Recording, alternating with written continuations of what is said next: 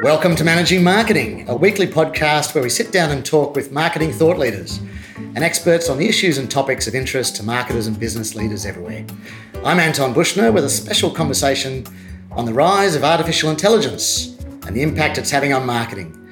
To discuss this, I'm sitting down today with Brad Bennett. Brad is the Executive Strategy and Analytics Director at Mercer Bell in Sydney. Welcome, Brad. Thank you. Good to see you. I'm excited to hear your point of view today. For those that don't know, you might want to tell us about Mercer Bell and their rise and who they are and a little bit of background on you. But I'm interested about the customer experience angle and what's evolving in artificial intelligence. Yeah, sure. So background quickly, Mercer Bell is a customer experience agency. I think technically we were the first in this market as far as being able to even trademark that CX agency. But what does that mean nowadays? Nowadays, that's a really big, complicated, broad church of things we do for our clients, including working with aspects of AI. So that is everything from deploying it for our clients on an ongoing basis, helping clients message features of artificial intelligence to their clients, and then actually building bespoke things, particularly in the machine learning space, for our clients on an ongoing or one-off basis. So lots of interesting stuff in that space nowadays. I think stuff's the operative word. It's evolving. I'd love to know a bit about your background. In my research, you've come through as a producer, technical knowledge, which is great. Yeah, tech side of stuff. So if you go back... Give us a bit of background. What's your passion? What got you through to this CX level? Look, my personal background, the common thread through all the things I've done over the last 17 or so years in New York and Sydney, the common thread's probably been technology. So rewind back far enough, I was a developer, working at tech consulting agencies, then went into interesting space of boutique crisis communications. Very strange space to be in, very kind of interesting. And that, which kind of led me to a bit more messaging influenced into the tech products I was making for clients. And then eventually made the leap into marketing about 10 years ago. And now I'm down in, Sydney. So it's doing, I guess, more of a strategy role, having a data thing. But yeah, so very much infused and background in that tech space and development space. But now looking at how we on the strategic side of how we connect, our clients' products and services with their customers. Yeah, I think that's great, because I think when you talk to lots of different people, we have people who lack strong technical knowledge, but are coming through marketing, maybe through communications or maybe a traditional brand perspective. Others that come in through a pure data sort of window, more the CRM or a customer engagement type background or data background. But as the world has become so digital and we're just naturally walking out with our smartphone and maybe a key, if we still have keys these days, it's so much technology infused in marketing. It is. And frankly, that's the confusing part, right? I mean, there's been endless things written about how the scope of the CMO has increased to now be, so tech heavy. Not most of our clients, right? The CMO has more tech budget than the CIO at this point. It's a hugely interesting challenge that thing. And then when you start talking about the space of AI, I think that type of thing exposes one of the biggest issues we see in AI is that, frankly, most people actually don't even know what it is. So, it's very buzzy. It's cool. You can read a bit of articles about it, maybe watch a couple of YouTube videos, but actually having anything more than a surface level understanding is one I think the biggest challenge is marketers face. Yeah.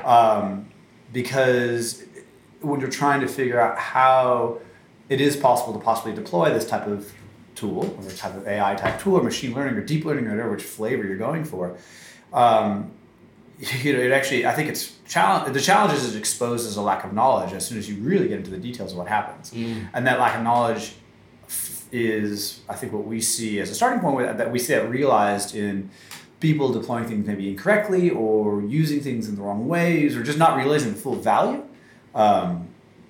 But yeah, it's a very interesting spot. So yeah, I haven't claimed to be no expert in it. I mean, I've, as a dabbler, have built my own AIs just to do very simple processes. Like, what have you built? Oh, just stuff, just basic stuff to do, like character recognition and all, basic stuff you can do with like neural networks on a lot of image recognition and that kind of stuff.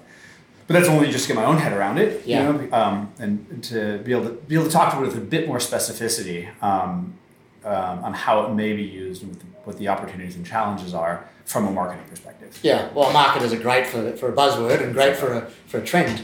As we know, artificial intelligence has been around for decades, really the start of the computing era. If you go right back to the World War II, cracking the Enigma code was based on some intelligent engineering. And through the decades, we've seen robotics obviously advance.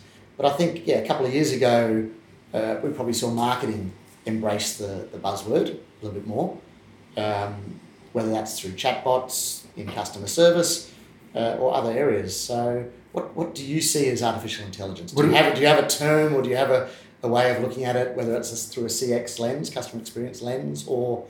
Tell us about your view. Yeah, look, if you haven't yet, I recommend the first thing to do is go just Google ML vs AI, as far as machine learning versus artificial intelligence, and just go to the image tab in Google. And there's a variety of just kind of standard academic models to actually explain what the difference of these things are, namely deep learning, machine learning, and AI, because those are subsets of each other to varying degrees of complexity. To your question around what the opportunity from CX is, I mean, what I'll try to do is, when I talk about AI, I think most business applications are still machine learning. So as a subset of AI, I might use those terms interchangeably. Sure. Generally, I'm meaning machine learning. And what, from a CX perspective, what we're seeing now is that it helps probably in two major areas. One is classic stuff of insight driven stuff, right? So making sense of large, complex sets of data, whether those structured or unstructured or whatever else, but looking for those patterns that we might not be able to see in the with the human eye. For example, we recently helped a client, over a number of years of transactional data across a variety of products and services that they offered to their constituents. In this case, it was a member organization, so a nonprofit. Try looking for patterns across a variety of variables as to what types of segments we can find in there, because they had done their persona work and they'd done that kind of stuff you normally do when you build a website or whatever else. But what we found is that didn't line up to what the actual behaviors we could see in the data. And again, those behaviors were spread across 19 different variables, were a bit hard to see as a human. So we can, you can deploy machine learning to pull that type of insight out. So deeper profiling, getting a richer pattern or profile, I guess, based on what sounds like a lot of structured data as well. Yes, this was. At some level unstructured data, or is it mainly structured profilation? In this particular example, it was a series of structured data sets. Thankfully, we were able to get kind of transactional data over the years across a variety of systems and stuff that... everything from learning modules to conference data to et cetera. But I think that's one of the major things, that insight stuff machine learning is good for. And then the other one we see is, I guess, what you see in a lot of the products and stuff, and the MarTech people are trying to build and deploy and find value in now, which is still using a lot of machine learning techniques or AI, whatever they want to call it, to kind of automate those and scale a lot of the low-level tasks. And I call them low-level still because... there are examples of people going above and beyond, but it's still the proof points in a lot of business cases. It's still like send time optimization, A/B testing at scale between messaging, creative optimization, these types of things that you can do. Some things do scale up to a bit more complexity, but there's still a lot of value to be grabbed at that level. Just knowing basically that kind of classic thing of. You have a range of messages, a range of ads, and getting the right one in front of the right person at the right time. It could still be a wildly complex thing. And so a lot of machine learning can help with that type of stuff. So more of the mundane, dare I say it, but production-based part of someone's job or part of the marketing work that you're doing. Yeah, well, it's a part that is so hard. Like, it's just to scale the profiling, I mean, and again, you can talk about it on similar not techniques as far as machine learning, but similar outcomes can be delivered through, an Adobe stack. Google AdSense, whatever side, MarTech, AdTech, what do you want to do? But the idea of going, using a couple data points and more than it'd be easy to a human to look at to know the difference between Anton and Brad and what things that might move us and might produce a commercial outcome. You could have a million marketers sitting in the room looking at all those data points and figuring that out, or you can automate that to a degree using models to help kind of, we're not even in the predictive space yet. At that point, you're just actually churning through it to get to that optimization. More analytics. Exactly, yeah. What about in the predictive space? And we've had predictive modeling as well around for decades. Yeah. But are you seeing anything around the machine learning aspect of machines being able to predict a pattern or a pattern in behavior that maybe the human eye can't, simply because the data sets, as you said, are too big, whether that's unstructured or structured data?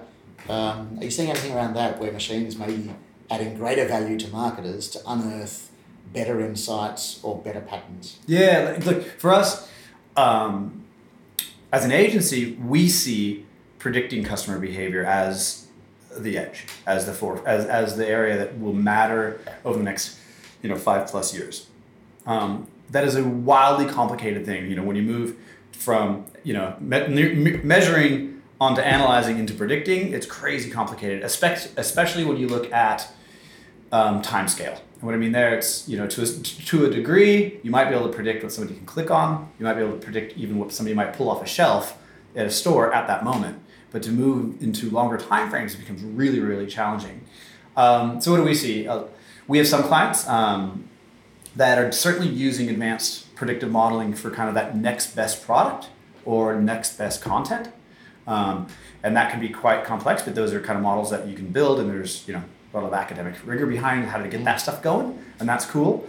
And then we actually have one of our clients in the, I can't name it because of an NDA, but in the travel space, who is on the journey of building out very complex bits of AI to do next best product and next best action across a whole variety of suites and a whole variety of offering, which you can imagine gets quite complex in the travel space. We think that's going to be the battleground over the next couple of years, is really getting beyond that. But as off-the-shelf tools normalize current state or make easy the current state, which is, again, that kind of optimization, measurement, putting stuff in front of the person at the right context, right time, that stuff will become easier to use, more normal. So what's the step beyond that's going? Well, what's next? Yeah. And I'm always fascinated by anyone talking about predicting human behavior, because we're irrational beasts at best.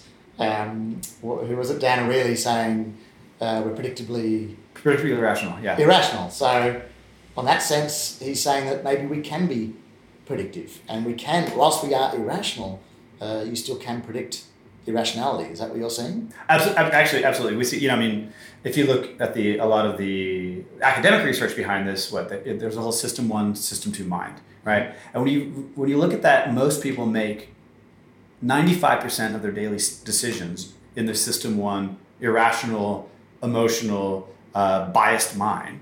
That is the majority of our interactions with the world, and the majority of our interactions with advertising and corporate communications. So having AI help understand that, I think, is super important, but we actually think it needs to also be paired with a level of behavioral science so that you can actually start to understand those irrational patterns. Let's take one step forward to if a general understanding of AI is one major issue. The second major issue we always see is around the control, because it is one of those things where we've seen examples of clients within certain scopes deploying AI and actually getting better at measuring those irrational things customers do.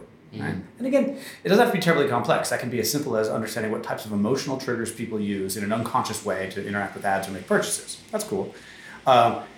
But handing governance structures and the control over to those things, we always know it's what people. I think the biggest aspect of handing control over the machine and handing control over this AI black box in this kind of broader sense is less about the control. But it's more about people actually really not intuitively understanding how irrational people actually are. Mm. And so when these patterns are discovered by technology and are discovered by AI, they just look weird. Yeah. Because if you actually think about them, they don't make any sense, but they are how people behave. It's the way it's happening. Yeah. Which I think gets us to the level of trust. You know, would you trust a machine to spit out some sort of finding or some sort of insight when you don't know what the working was? Yeah. With a human, you can talk about it. You can start to say, whether it's with a creative or a technologist, you can start to ask them, what was your working? How did you get to that? What was the leap you made, etc. Yeah. So you understand where a human got to.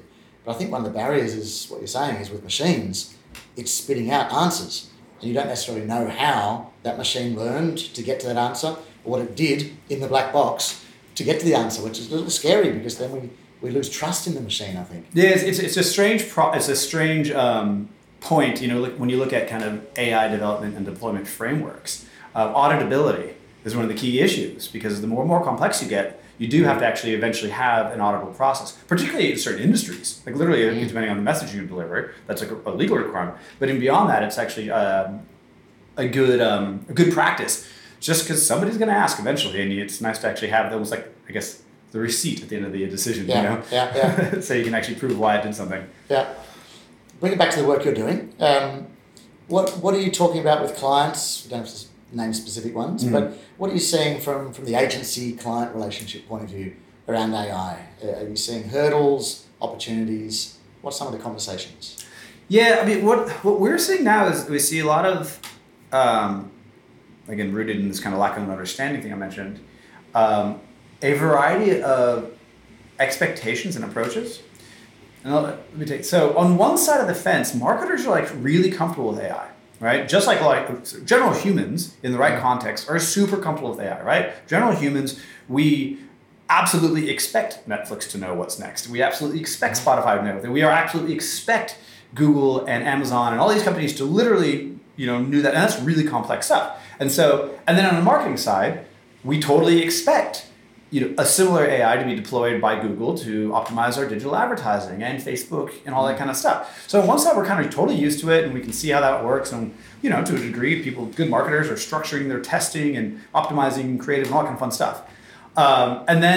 So we see that, but then on the other side of the fence, there is a bit of a reticence around building your own stuff for value and the value to see off that. And there's kind of a lack of understanding about how you actually get that done. So we've had instances where we've actually, like, for example, created machine learning models and stuff and realized like, while they actually will get the greatest outcome for our clients, it doesn't have to become even part of the sales process for the services we're offering.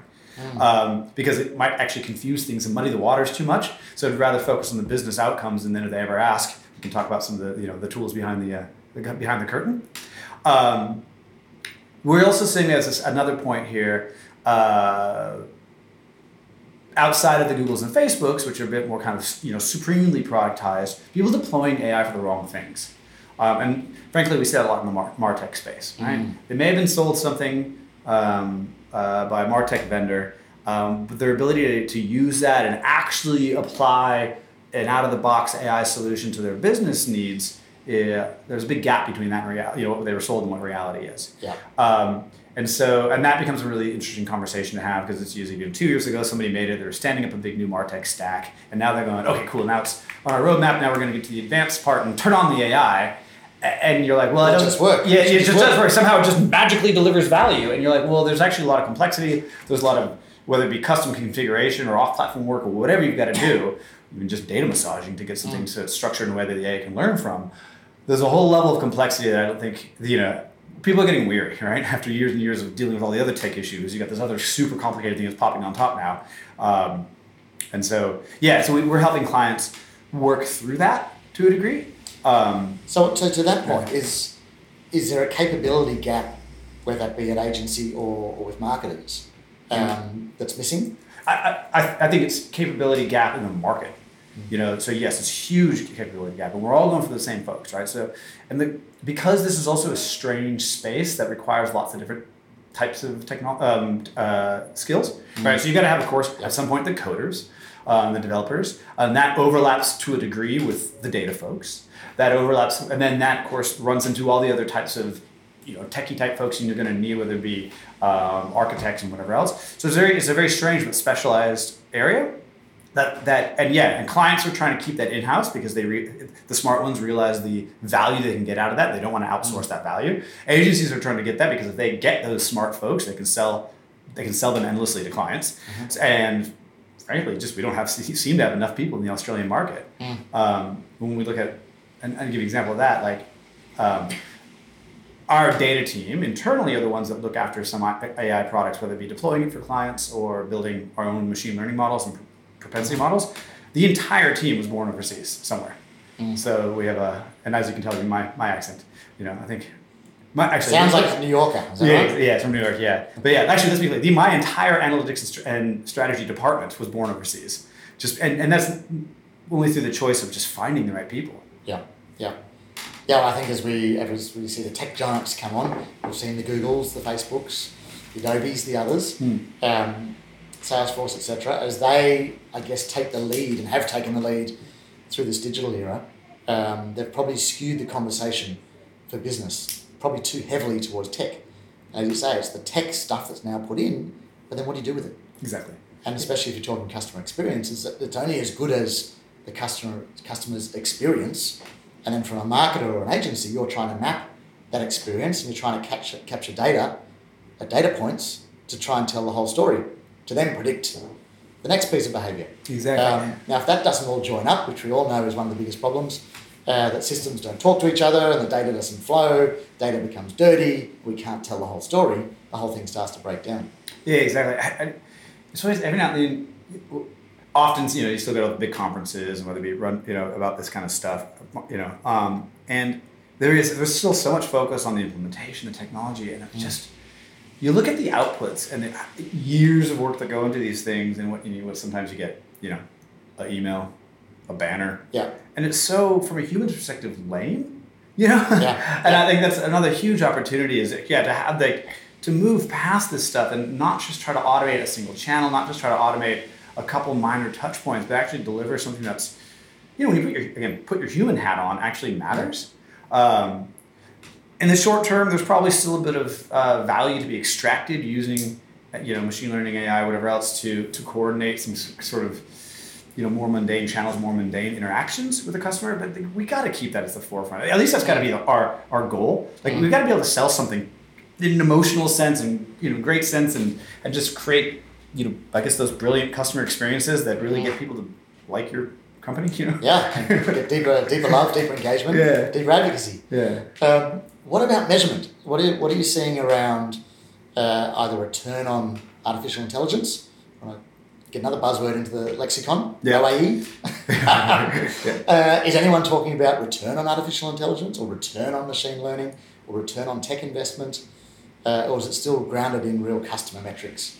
I think we're seeing both sides. But that's part of what we're seeing. A lot of business cases come out and we've helped clients write those and kind of develop those for internally as far as what is expected. And they do have to be rooted in something, particularly because there's still a lot of investment behind this. Again, outside of the Googles and Facebooks and stuff that are actually becoming quite cheap and normalized, and every cafe across the street has access to some pretty powerful tools out there. If you're building your custom stuff, whether it be through a MarTech stack or purpose-built propensity models in your own platform, where it's going to be, there's just a lot of investment there because the tech is new, it's specialized, it hasn't come down in cost yet, and this kind of stuff. So people do still, somewhere along the way, will still talk about the return.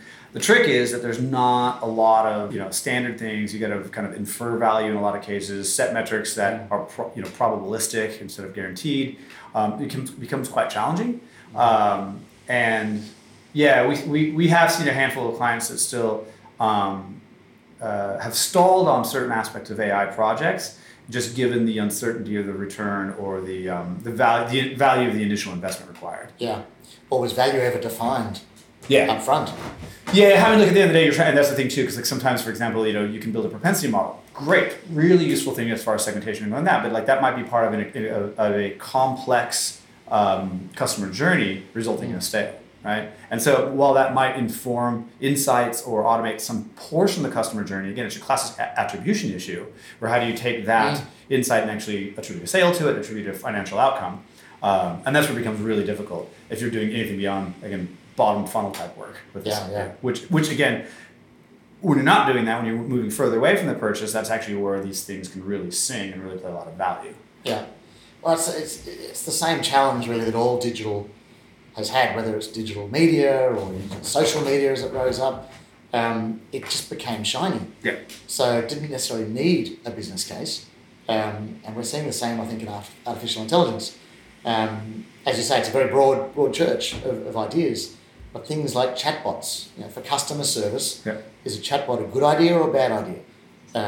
You could argue it's a good idea, but then the metrics below that, is it trying to reduce call time? Is it trying to improve call experience? Yeah. Is it actually trying to increase call time and make it a better experience? Whatever the metric is, the challenge in all of that is deciding what you're trying to achieve. What's the objective? Exactly. It's got to be rooted in that kind of stuff. I think it's funny, actually, one chatbot I worked on a while ago, was very interesting in the fact that for its industry was just relatively new. Mm. So the actual metrics attached to it were awareness and engagement level stuff, which I thought was really fascinating. Yeah, I realized that it was actually a reason to go to market and talk to people in a B2B. This is a B2B play. Yeah.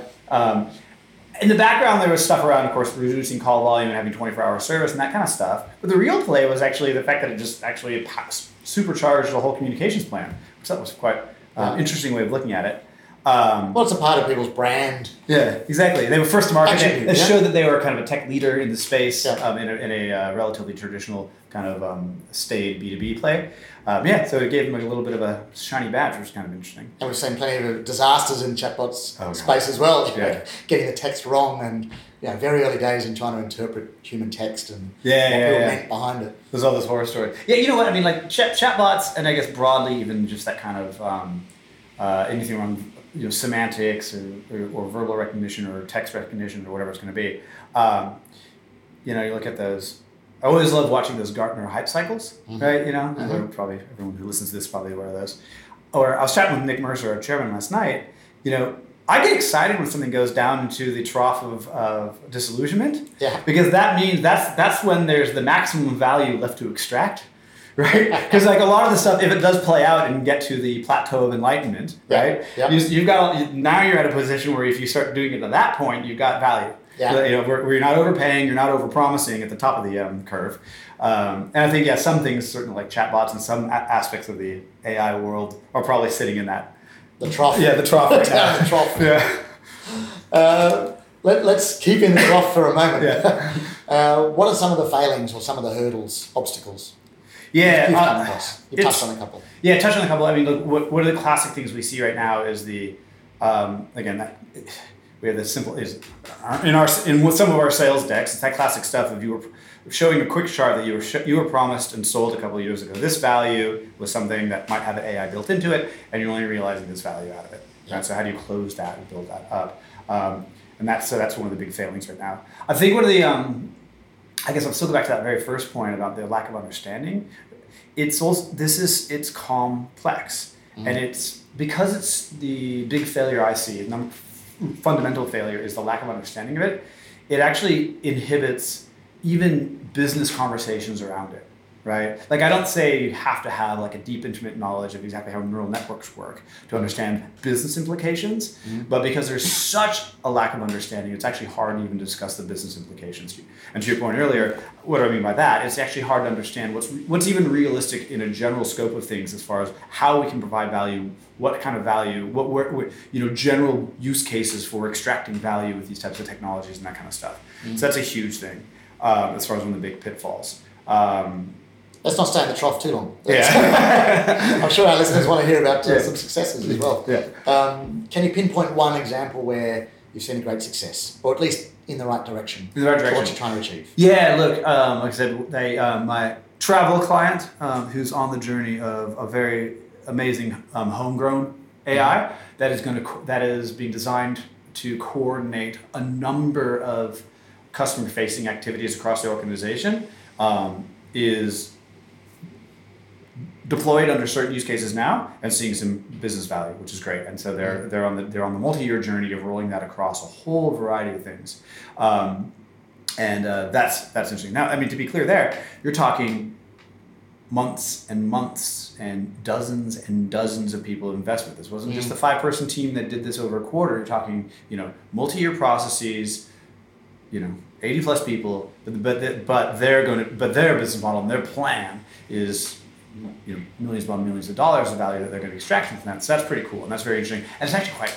frankly, it's kind of cool that we have such a great Australian homegrown version. Yeah. There'll be more in the press, I think, through the end of the year about who that might actually be. Right. And then we see, and then like I said, there's more controlled versions. Again, it's that classic stuff of using interesting ML models for advanced segmentation that informs corporate strategy and how we go to market, and that can drive incremental revenue. That stuff also works too, so you don't have to get super complex if you don't for certain use cases. And who's driving it on the marketer's side? Are you seeing it rooted in the marketing department, or is it coming out of the IT department? Where are you seeing the discussion internally? Yeah, we still see it originating in marketing. At this point, I think just because it's it still takes a bit of a visionary, right, to deploy these things properly. Somebody to understand what's potential, to have their head wrapped around this. Again, because you have the process of deploying this within an organization often involves educating a lot of people, dealing with issues of control and governance. It's really complex, right? So you have to usually have somebody with a bit of a bit of desire to make a name for themselves and push that change through if you're doing it at any level of scale. And those types of people tend to probably be a bit more found in marketing than IT. But yeah, and I think that plays to culture as well.